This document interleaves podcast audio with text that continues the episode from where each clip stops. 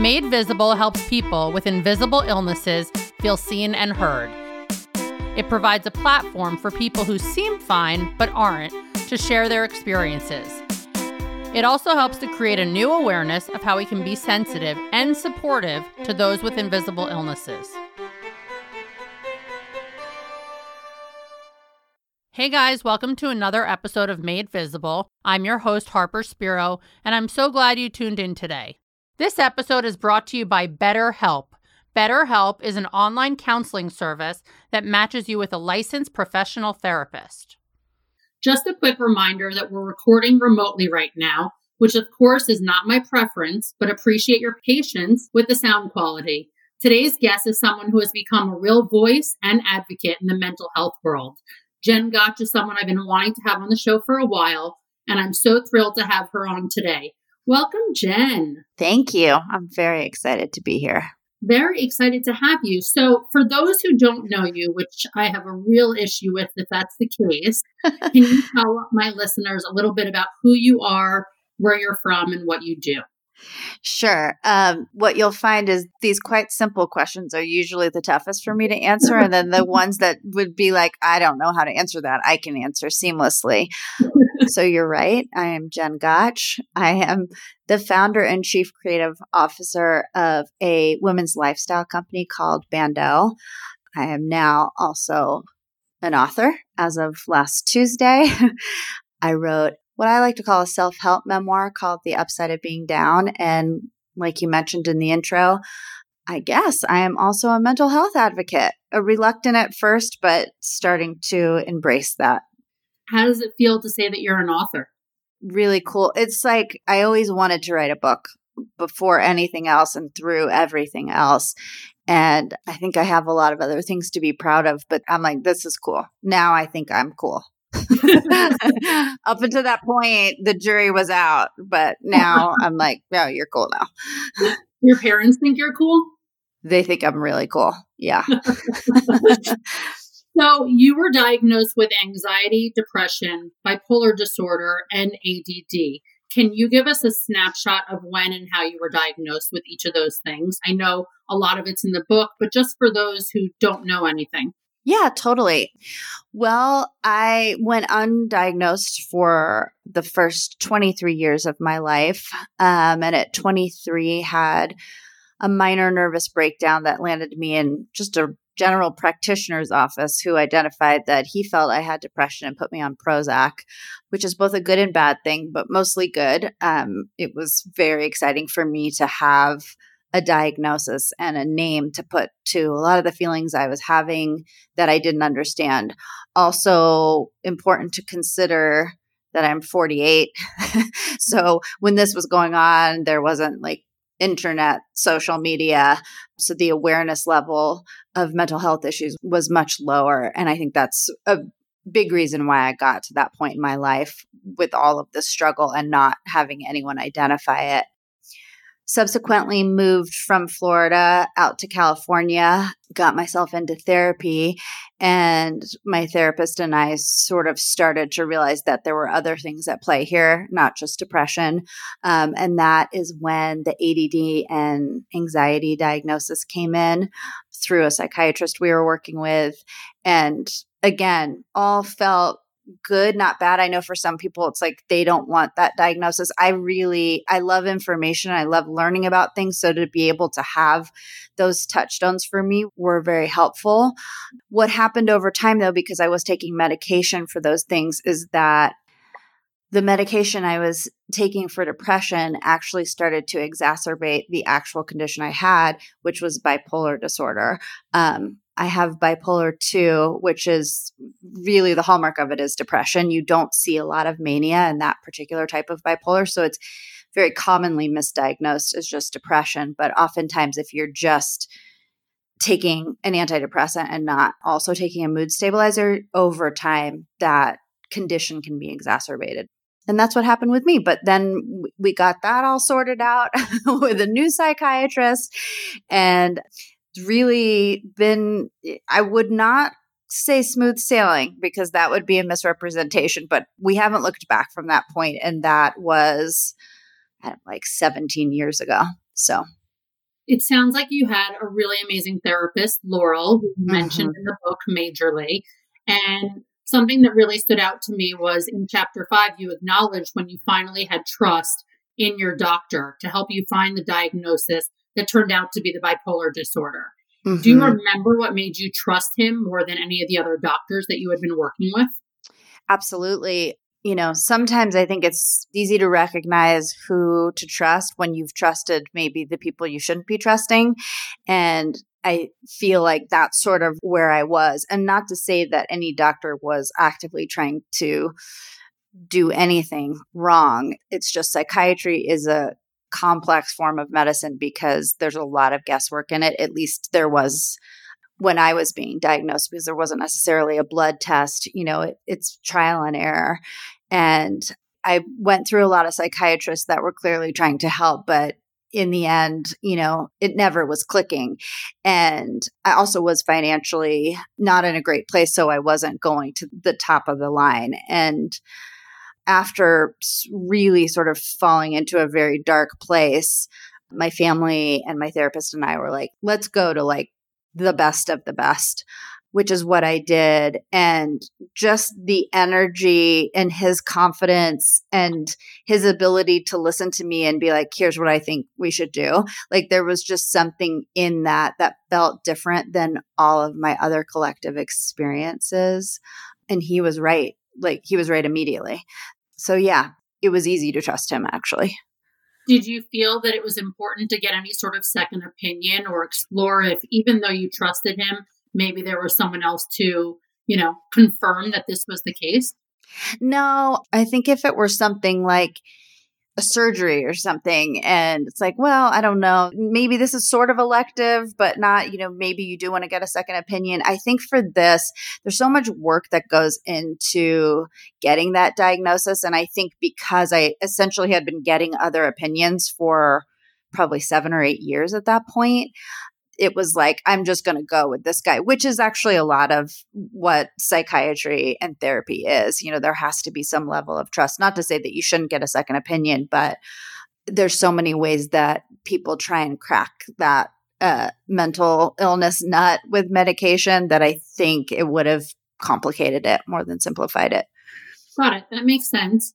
And at that point, when you were going through this, you know, getting these diagnoses, there wasn't social media. So you didn't nope. have the platform that you do have now, correct? That is correct. There weren't even smartphones. I think I had a pager. oh my God. Forgot about those things. So, how did you decide how and when you spoke about this with people? Were you forthcoming about it? Like, how did you navigate those conversations? It was never really a decision for me. I've always been one of those people that is not great at keeping my feelings to myself, sometimes to a fault. Sometimes it's probably a bit of an imposition on a stranger or someone who just happens to be stuck in an elevator with me. But the stigma of mental illness was not something that I felt. From the get go, I felt not just happy to have the diagnosis, like I mentioned earlier, but sort of excited to talk about it and learn about it and educate people on it. Like that was my natural response. So Instagram eventually became that platform for me. You know, I started out on Instagram like everyone else, just like posting pictures of my brunch and uh, my pets, which was great for a long time. And then I think at some point I just well before I, I was talking about mental health stuff, I just wanted it to be more personal. I just felt like, why does the world need another picture of this with like a funny caption or something? So I think I just sort of started somewhere. Like there was not a point where I was like, I think I should use this platform to speak about my mental health issues. Like, I'm not really that type of person. Like, I tend to end up in the right place, but I always kind of got there by accident. and if you've read the book, then you know that I mean that in every aspect. I can picture the line on my Kindle of you saying, and I put this on Instagram two days ago, the line of saying, like, you didn't have any plan, you figured it out, it always works out, or typically works out in the end. And I was like, that is entirely my life and how I support other people in living their lives too. Yeah. And I think I say in there too, you know, if you're a planner and you love plans, then you should absolutely do that. I mean, the one piece of advice I give is like, if that plan isn't working, you have to be ready to let go and try something else. But yeah, for me, no plan. So it was very organic. And then I think what I noticed quite quickly was the way that those posts were being received. And I do really well with like positive reinforcement. So I thrive in that environment. So I received so much right out of the gate that it was super enjoyable for me. And then it sort of evolved into sort of the feeling of of a responsibility but not in a way of like a responsibility you don't want it's just it felt like something i should honor because like the question that i get asked a lot is how did you decide to do that? And how are you so comfortable? And are you never scared? And the fact that it just feels very effortless for me made it feel like something that was really important. Um, I don't have this podcast anymore, but I did have a podcast a couple years ago.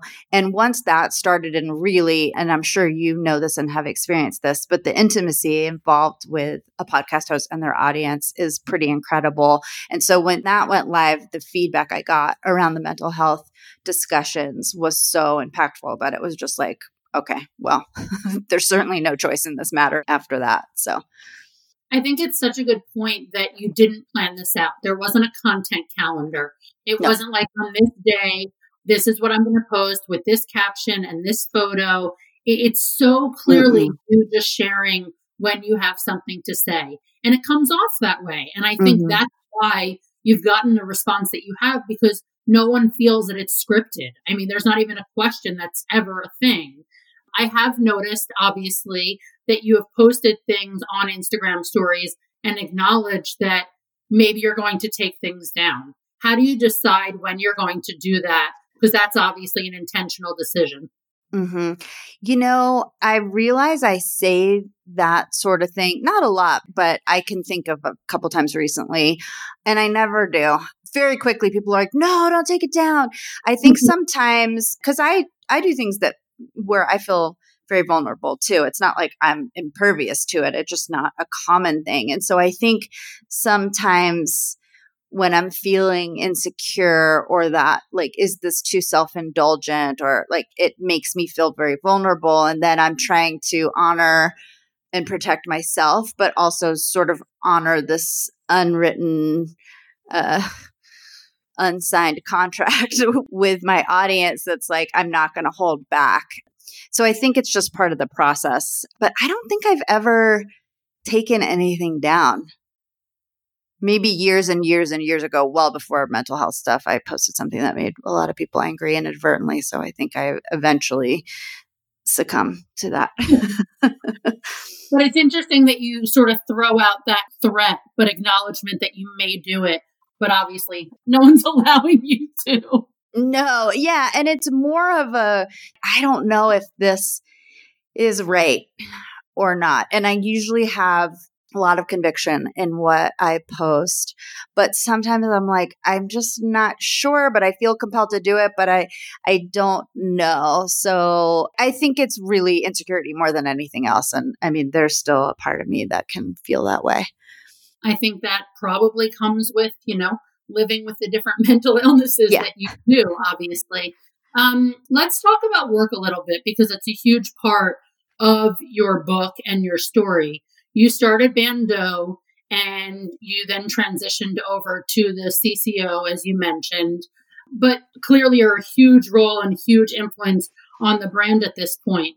In chapter eight, you said a sentence that I wrote down and kept rereading over and over again yesterday, which is there is a very real risk of losing yourself, your health, and your life outside of work if you aren't careful. Mm. And for me, that was very, very clear. But I wonder how it relates to your life now and taking care of your mental health at this point in your life and your career. Sure. Well, all of those things that I said you could lose, I did. so I think for me, my relationship with work had to get so bad and so detrimental and so kind of ugly and pretty at the same time that I got the wake up call. You know, like I wasn't really willing to listen to the little whispers inside of myself that were like, you're working too much, you're putting too much pressure on yourself, you're compromising your relationships and your mental health and all of that. Like, I just wasn't ready to listen. So I think, you know, once I sort of hit my my floor, my emotional physical floor, I reprioritized, you know, and that took some time and some sacrifices and an ability to trust other people with things that were very precious to me. But I knew it was for my best interest. And honestly, like my best interest is also Bando's best interest because if I'm um, feeling compromised, it, it can compromise the business and the brand as well. So there was a lot riding on it. So I felt very motivated to change my relationship to work, which is where I am now. I mean, uh, granted, we're all in a strange space. And even without what's going on in the world, like knowing that I took time to write the book and that I was going to be touring for a couple months, it's been really easy for me to have a little bit of a distanced relationship with Bando. But even before then, I think being responsible with the boundaries of not just mine, but also with employees and just sort of closing up shop at the end of the day instead of feeling like since I can consistently access work, I should. And really just starting to recognize that, at least for me, I realized that in three hours, I can do what could be done in a day, like three very focused hours in the morning. And so then if part of my day involves not working because I feel like I've been productive and I think there's a lot to be said. And when we're having our downtime and caring for ourselves what a better employee that makes us. You know those were all things that motivated and motivate me to this day. Yeah a lot of my listeners i'm sure know about my health story which eight years ago i had a major surgery and I was working a super high stress PR job in the beauty industry. Mm. You know that world, you know it's not chill. Mm. And um, for me, I refused to let my health be the forefront of my life. And so even after surgery and being on hardcore pain meds, I was still with my computer typing away, like, I have to get this shit done. Mm. I have to get this shit done. And there's this one moment that has been stuck in my head for years of my mom just sort of slamming the computer closed and being like, enough, like enough already. Yeah. yeah. And, yeah. and it's so hard when you're deep in it. And obviously for you, it was a passion. I was doing it because I felt a responsibility mm. to my employer, as I'm sure you did to your team and mm-hmm. everyone, mm-hmm. that, you know, my health is not the focus here. This isn't what matters. And I started my business five years ago as a business coach and really recognized the importance of being able to shut off and prioritize things and do things that are fun and spend time with the people that you care about and prioritize your health because without that, you're nothing.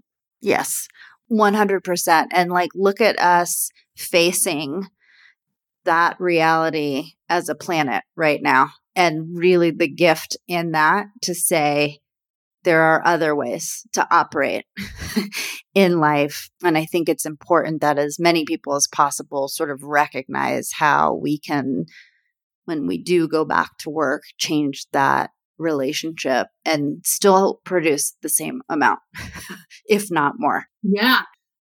Support for this podcast and the following message comes from BetterHelp. That's Better H E L P, an online counseling service that matches you with a licensed professional therapist. No matter where you are in the world, BetterHelp lets you schedule video and phone sessions with your therapist or even text them. Not only is it convenient, but it's also affordable. BetterHelp's therapists specialize in many different issues from depression, stress, anxiety, relationships, self esteem, and more.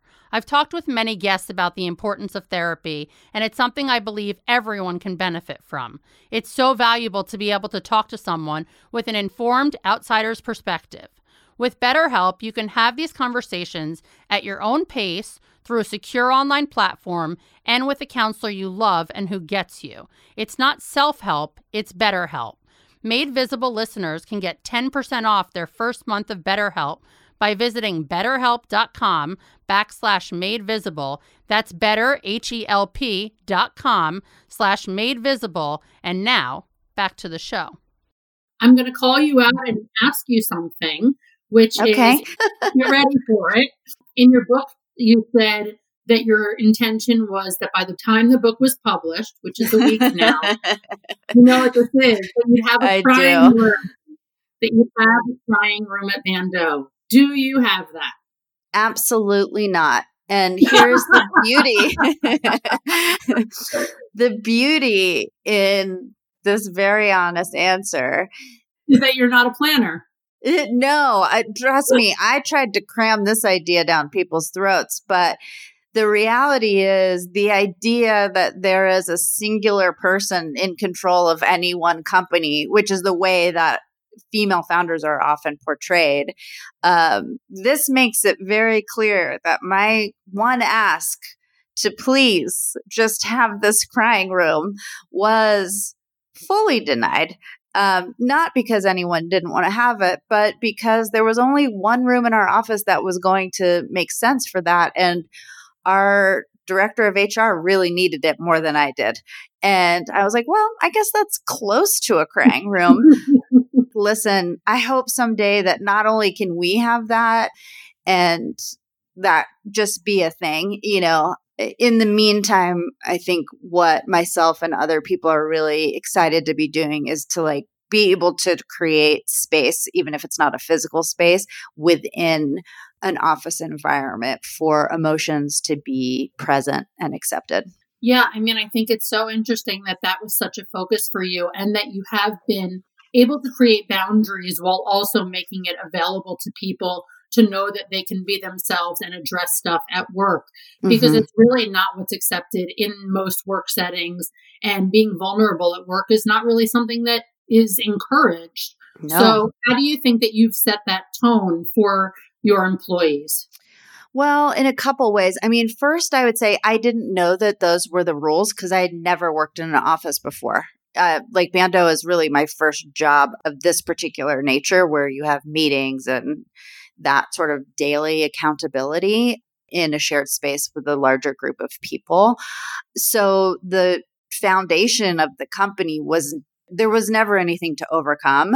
Um, here's what I think. I think I did a bad job at times of allowing emotions into the workplace, especially during sort of the time that I was alluding to earlier, where I just was compromised. I was just compromised. And so my pain and sadness was visible probably more than what was appropriate. Not to say that I was like walking around the office crying, but I think um, it's even a weird thing for me because my emotions that I would put onto Instagram or Instagram stories is still sort of in the workplace in a weird way because everyone that works at Bando or I think most of the people follow me. So it was a weird thing that it sort of carried through in that way. But I think once I had my baseline covered and, you know, felt like I could manage my own emotions, I felt very empowered to create a space where I could start by expressing emotions in a more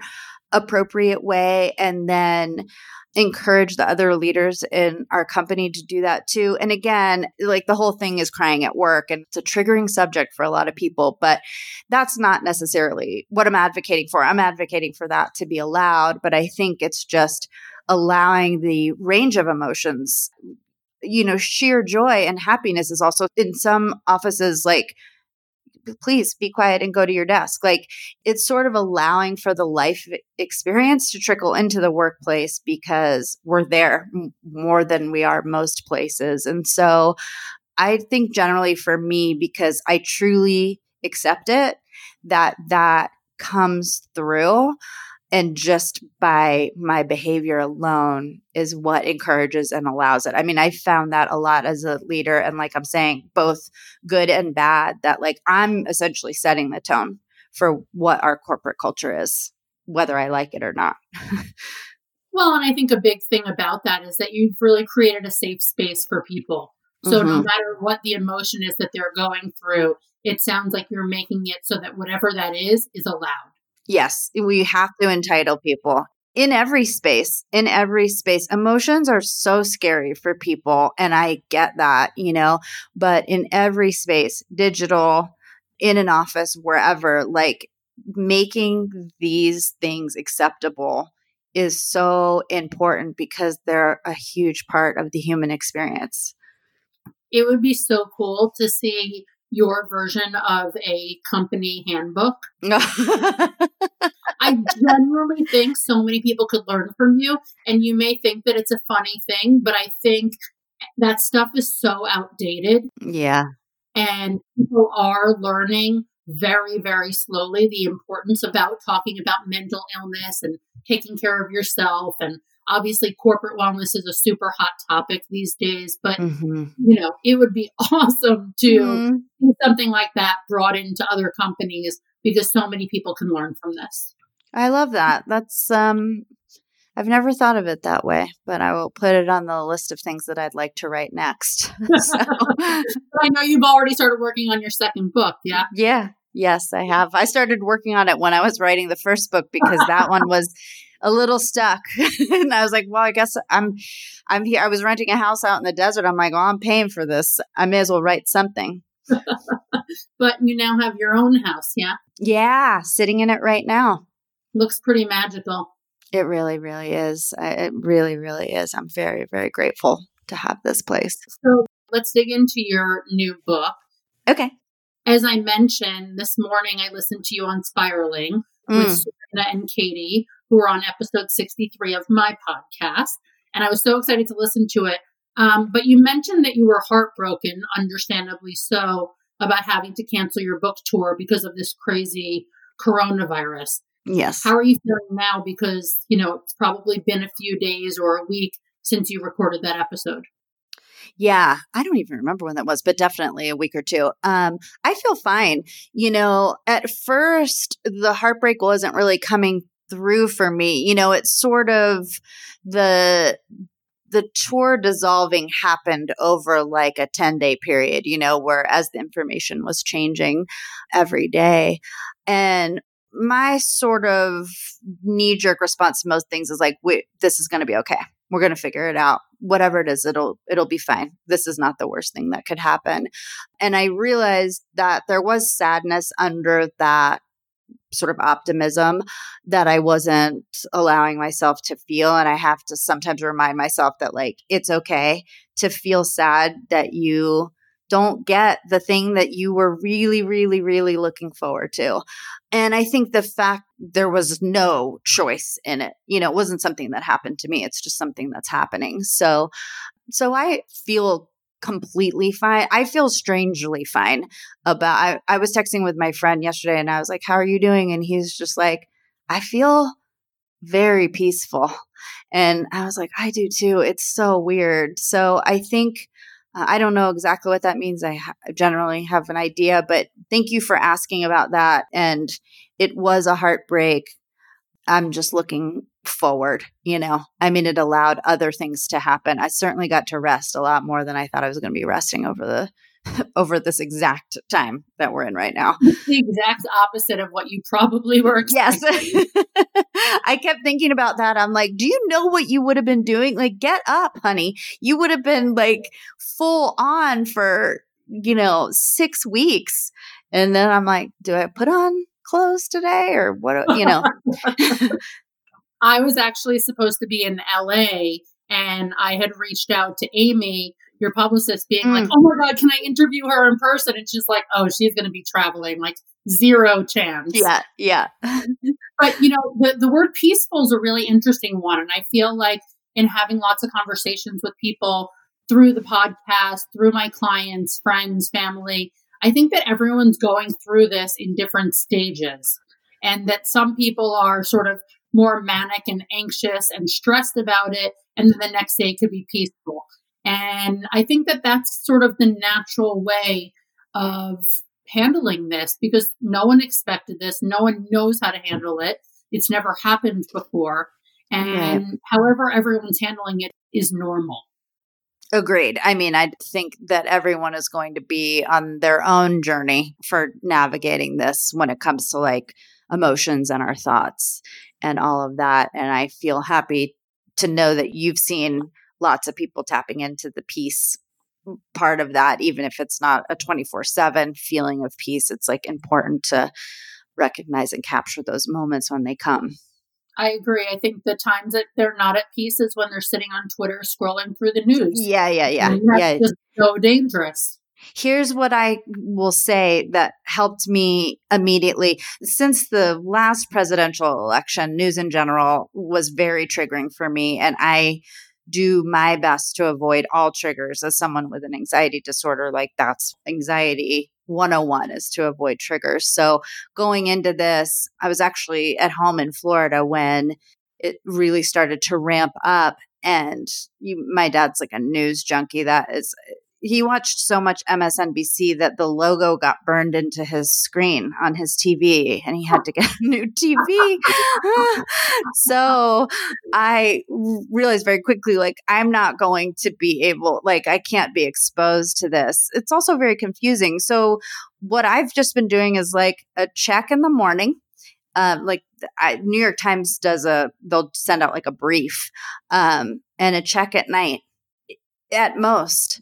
And it has really helped me feel like I'm informed, but not taken on this roller coaster every day of information. And, you know, I don't feel oblivious. I feel like I'm covering myself in the process. So I, I'm only describing that because maybe it will help some of the listeners just feel encouraged that you're not really getting that much more information uh, if you're paying attention to it all day, uh, but you're certainly getting stimulated and maybe not in the best way.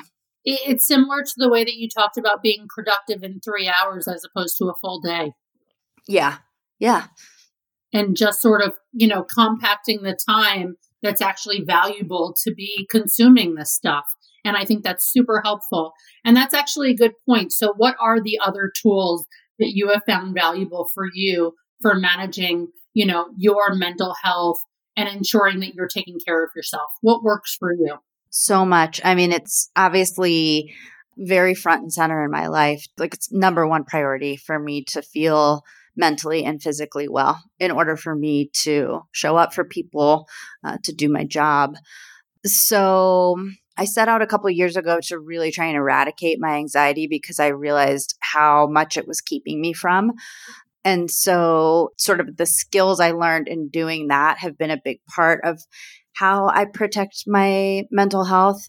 So that's mostly just understanding that the way our minds work, especially when it comes to our thoughts and that ongoing narrative that we hear, and the types of thoughts and the relationship we have to them. And I worked really hard to change that relationship to understand that those thoughts are not necessarily real and certainly not true a lot of times and not useful. And so having to sit with them and react to each is not something you have to do. And so being able to find that distance, even if it's like a five second lapse between having a thought and deciding what I want to do with that thought, and changing my relationship to say, like, those don't have to be fact.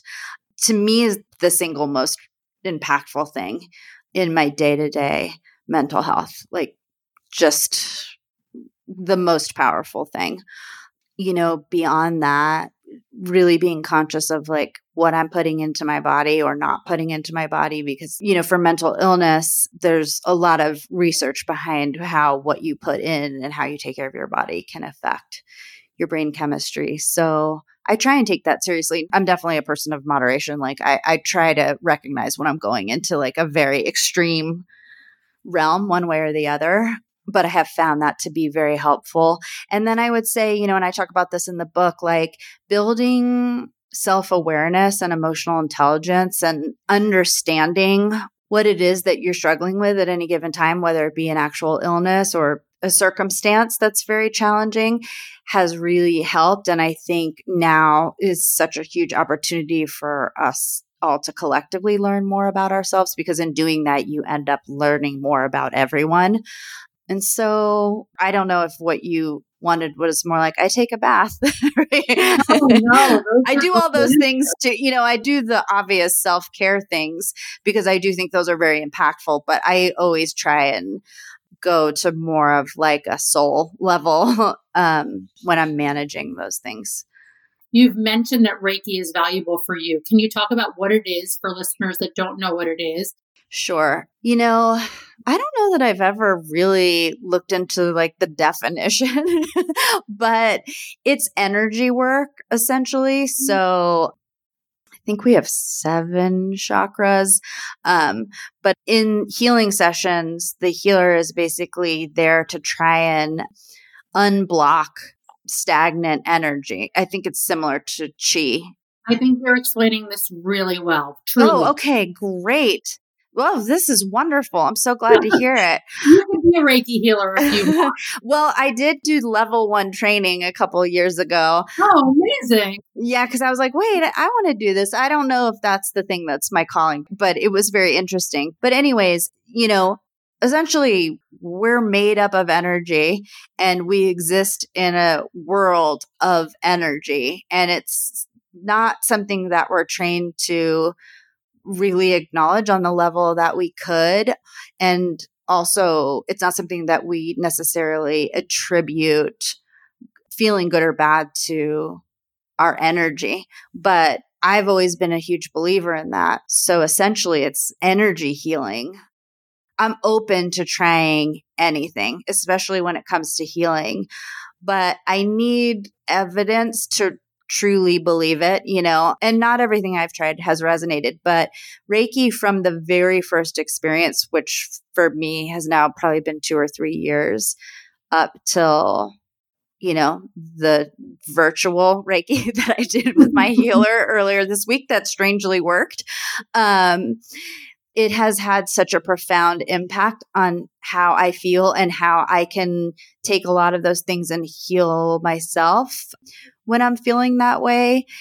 It's just been incredible for me. I've sent a lot of people there. Some people go back time and time again. Some people never go again. Just like anything else, it's not for everyone. But I think if you're open to the idea of us being forms of energy and that there are things you can do to remedy issues within your own energy, it's worth a shot. I mean, everything's kind of worth a shot right now. So yeah, I've had it done a few times and it's mm. incredible what comes out of it. My mom ran a holistic healthcare center when I was in high school. So that was super out there in, you know, whatever year that was. Sure. But it was still something that I was like, huh, this is interesting. This sounds and feels like it works or did something.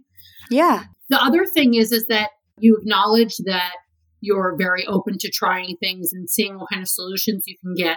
And I know you are pro medications as well and recognizing what kind of things work for you.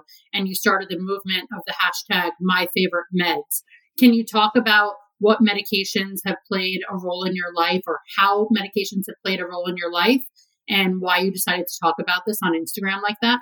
Sure. Well, I will say first and foremost, I really feel like Georgia from My Favorite Murder should be given full credit for that hashtag because I'm not, I'm a very reluctant hashtagger. Um, what I did was I posted about my medication, which I had done before, but I just posted about it, not really thinking that I was like having this super impactful post. It, it just, I wanted to talk about what I was doing at the time. And I think she saw it and got inspired by that and shared what she was taking with her followers. And then that whole thing sort of just took off. But again, I think for me, sort of in the same way that the diagnoses are not intimidating for me, like the fact that medication is a part of how I treat my mental health issues is not, even though I know that's a somewhat controversial issue, is not anything that I'm scared to talk about because it's the thing that has worked for me. And I've been on and off meds. It's not, you know, I've tried it all different ways. taking them makes sense for me. And so many people do and really do carry a lot of shame with that. And so it's just another one of those things. If I can just treat it as a matter of fact thing, like if I had diabetes, it wouldn't be weird that I took a medication. So if my relationship to my medication is is that is that this is not weird to me at all and I can speak and operate with that tone I feel like it's very empowering for other people. So that's why I do it. I love that. The reason I named this podcast Made Visible was for that exact reason to sure. raise the awareness and help people come out and share that they're not the only people going through what they're going through. You know, when I was younger and not getting a diagnosis and having any sort of answers, I felt completely alone, as I know so many of my listeners and past guests have. And that is what this is all about. Sharing is helping other people feel like we're all in this together. And that is certainly the case right now with the current state of the world. But the interesting thing is that you put an amazing, amazing optimism on everything that you share. And it's not coming from this woe is me, sappy, feel bad for me standpoint. And your brand is so happy and vibrant. How do you see the world that way? And, you know, based on reading your book, it seems that you've always been that way. Yeah. Well, I talk in the book about sort of realizing that I, at a younger age, was more of a negative thinker and making that conscious decision to shift to optimism when I was in college. And I don't really know. I'm again, it's like, I don't know why I do half the stuff I do maybe half and half might be a low a low number but it is one of those things that has served me really well throughout my life and throughout the challenges big and small that i have faced um, the ability to see an upside or as an optimist want to dig in and figure out how you know something can be made better how suffering can be shorter is just such a powerful thing that it's like a hard thing not to choose you know i talk a lot about resilience as well and i think optimism is a huge factor in resilience so it's just a natural thing you know like what i say you know a lot of people are like how are you doing that right now it's like uh, it's it's quite offensive to some people. But I think the way you start is recognizing the power in it, recognizing that in being optimistic, you're not closing your mind off to the horribleness of any situation. You're just saying, I believe that everything will be okay. And I'm not defining what okay is. I'm not setting up what that has to be. I just know that whatever it is will be okay. And that takes some faith, but I think that's important. And like the small thing you can do to challenge yourself is like just see if you can find one upside to any situation can be a really weird thing, can feel super trivial, but I think starting to create those neural pathways to get your brain wired to go there is really important and to me is like one of the first things that you can do to pivot your thinking. I love that. Such a great way of putting it. Do you ever get pushback or negative feedback on being so vulnerable and sharing so much of yourself? Mm-mm. No. Never. Mm-mm. I think the only time there's pushback is sometimes my optimism is too much for people. But the sharing part, I don't think I've ever had even a singular thing that's like, can you stop sharing? Like, I don't think I've had anything but positive. Yeah. Well, and it's clear that you're resonating with people. And as you said, you're all about positive reinforcement. So yeah. you're going to keep sharing if they're going to keep responding the way that they do. Totally. That's exactly right anything else that we didn't address especially as it relates to you know the invisible side of mental illness anything that you want to make sure we acknowledge you know obviously the theme of your podcast and how that applies to mental illness is so huge. And I think just the reminder for people that although it does feel so singular as an experience, especially because we experience so much of it within our own minds, it is a very common thing. So you are absolutely not alone in your suffering. And the quicker that you're able to embrace that concept and learn about what it is you're struggling with and start to talk about it, the quicker you will have physical evidence of that. Thank you for saying that. Of course. Where can people learn more about you, get a copy of your book, and hopefully show up at your book tour whenever mm. that, you know happens online and or in person? Well, I think the best things to do are probably to follow me and Bando on Instagram because most of that information is funneled through those channels. Um, and the book is for sale in so many places digitally. So Amazon's always like the obvious place to start, but we're selling it on bando.com as well, along with thousands of other places. So you can't find it really in a bookstore because you can't go to a bookstore right now, but lots of those stores have digital channels that they're selling it on. I think that's it. Awesome. Thank you. Thanks for tuning in to Made Visible. We hope you learned about something new today. If you enjoyed this episode, please take a few minutes to subscribe, rate, and review the podcast on iTunes. We can't do any of this without your support. Visit madevisiblepodcast.com and follow Made Visible Podcast on Instagram. Special thanks to the team who made this possible Elise Bonebright, the audio editor, Gemma Leghorn, the assistant producer, Dylan Chenfeld for the intro music, and Amanda Gracio for the design.